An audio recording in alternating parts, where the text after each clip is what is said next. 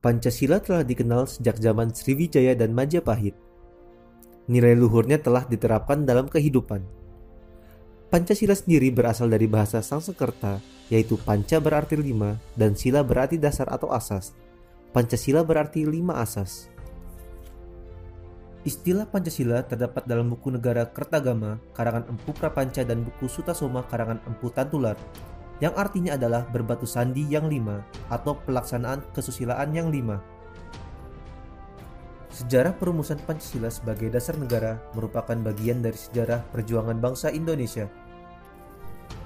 Dalam periode penjajahan Barat, bangsa Indonesia terlibat dalam perjuangan fisik untuk mengusir penjajah. Perlawanan terhadap penjajahan Barat tersebut terjadi hampir di seluruh wilayah Indonesia, tetapi belum terkoordinasikan dengan baik dan bersifat kedaerahan. 20 Mei 1908, Dr. Sutomo mendirikan Budi Utomo yang merupakan organisasi pelopor gerakan nasional. Oleh karenanya, setiap tanggal 20 Mei ditetapkan sebagai Hari Kebangkitan Nasional.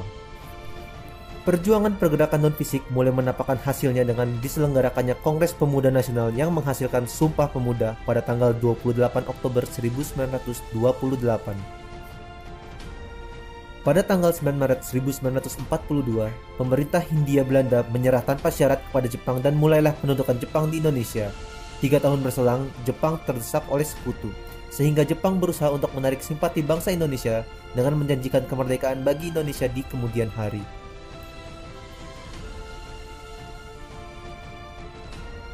Tanggal 29 April 1945, Jepang membentuk BPUPKI atau Dokuritsu Junbi Chosakai yang diketuai Dr. KRT Rajiman Wedio Diningrat dan beranggotakan 76 orang, termasuk 7 orang Jepang sebagai anggota istimewa.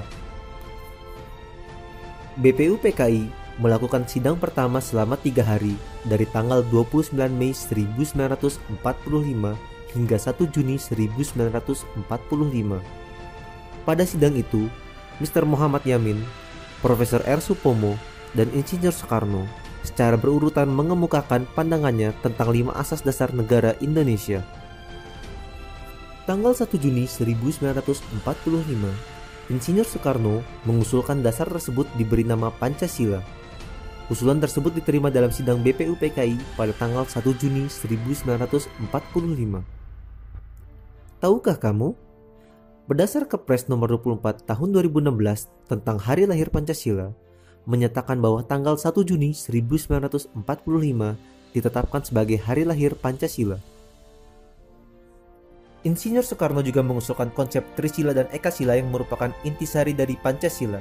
Trisila terdiri dari sosio-nasionalisme, sosio-demokrasi, dan ketuhanan, sedangkan Ekasila berupa gotong royong. Tindak lanjut dari sidang BPUPKI adalah dibentuk tim 9 yang menghasilkan Piagam Jakarta pada 22 Juni 1945.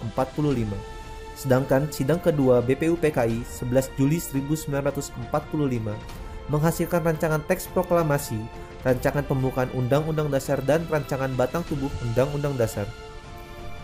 Rancangan Dasar Negara terdapat dalam alinea 4 Piagam Jakarta 22 Juni 1945, namun terdapat perbedaan dengan naskah Pancasila. Sila pertama pada Piagam Jakarta berbunyi, ketuhanan dengan kewajiban menjalankan syariat Islam bagi pemeluk-pemeluknya. Tanggal 7 Agustus 1945, BPUPKI dibubarkan dan dibentuk Panitia Persiapan Kemerdekaan Indonesia atau PPKI yang beranggotakan 27 orang dan diketuai oleh Insinyur Soekarno. PPKI atau Dokuritsu Junbi Inkai bertugas menyelenggarakan kemerdekaan Indonesia.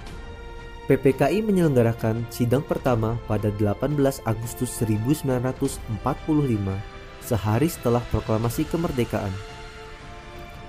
Dengan mengedepankan persatuan dan kesatuan, sebelum sidang dimulai, Dr. Andes Muhammad Hatta mengusulkan perubahan sila pertama dengan menghapus tujuh kata menjadi ketuhanan yang Maha Esa.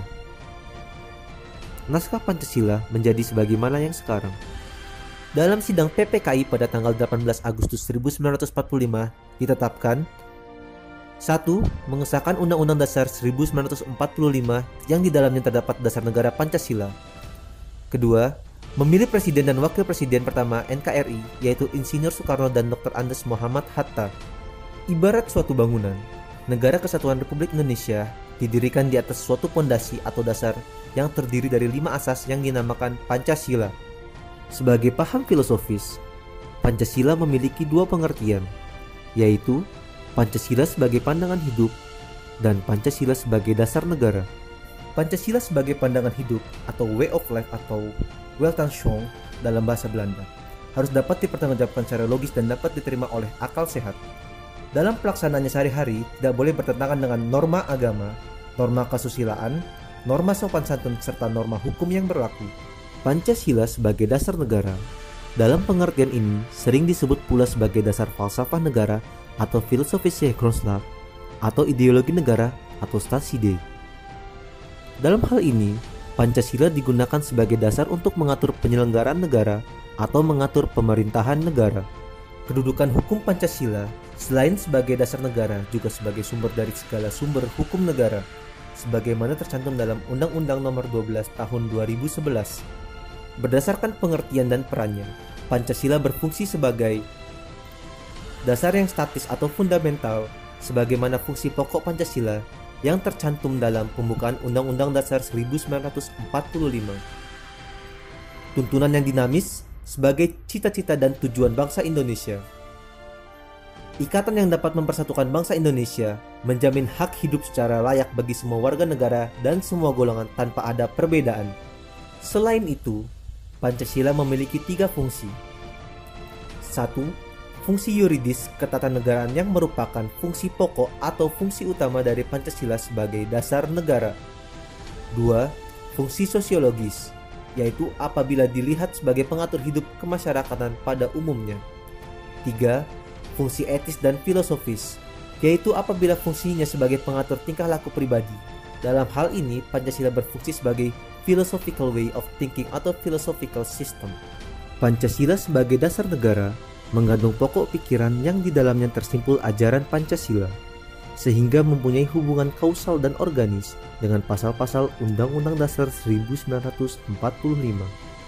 Empat pokok pikiran yang merupakan suasana kebatinan dari Undang-Undang Dasar 1945 tersebut terdiri dari Pertama, negara melindungi segenap bangsa Indonesia dengan berdasarkan persatuan dalam sila ketiga. Yang kedua, negara Indonesia mewujudkan keadilan sosial bagi seluruh rakyat Indonesia dalam sila kelima. Ketiga, negara berkedaulatan rakyat berdasarkan atas kerakyatan dan permusyawaratan atau perwakilan dalam sila keempat. Yang keempat, negara berdasarkan ketuhanan yang Maha Esa menurut dasar kemanusiaan yang adil dan beradab, yaitu sila ke-1 dan kedua.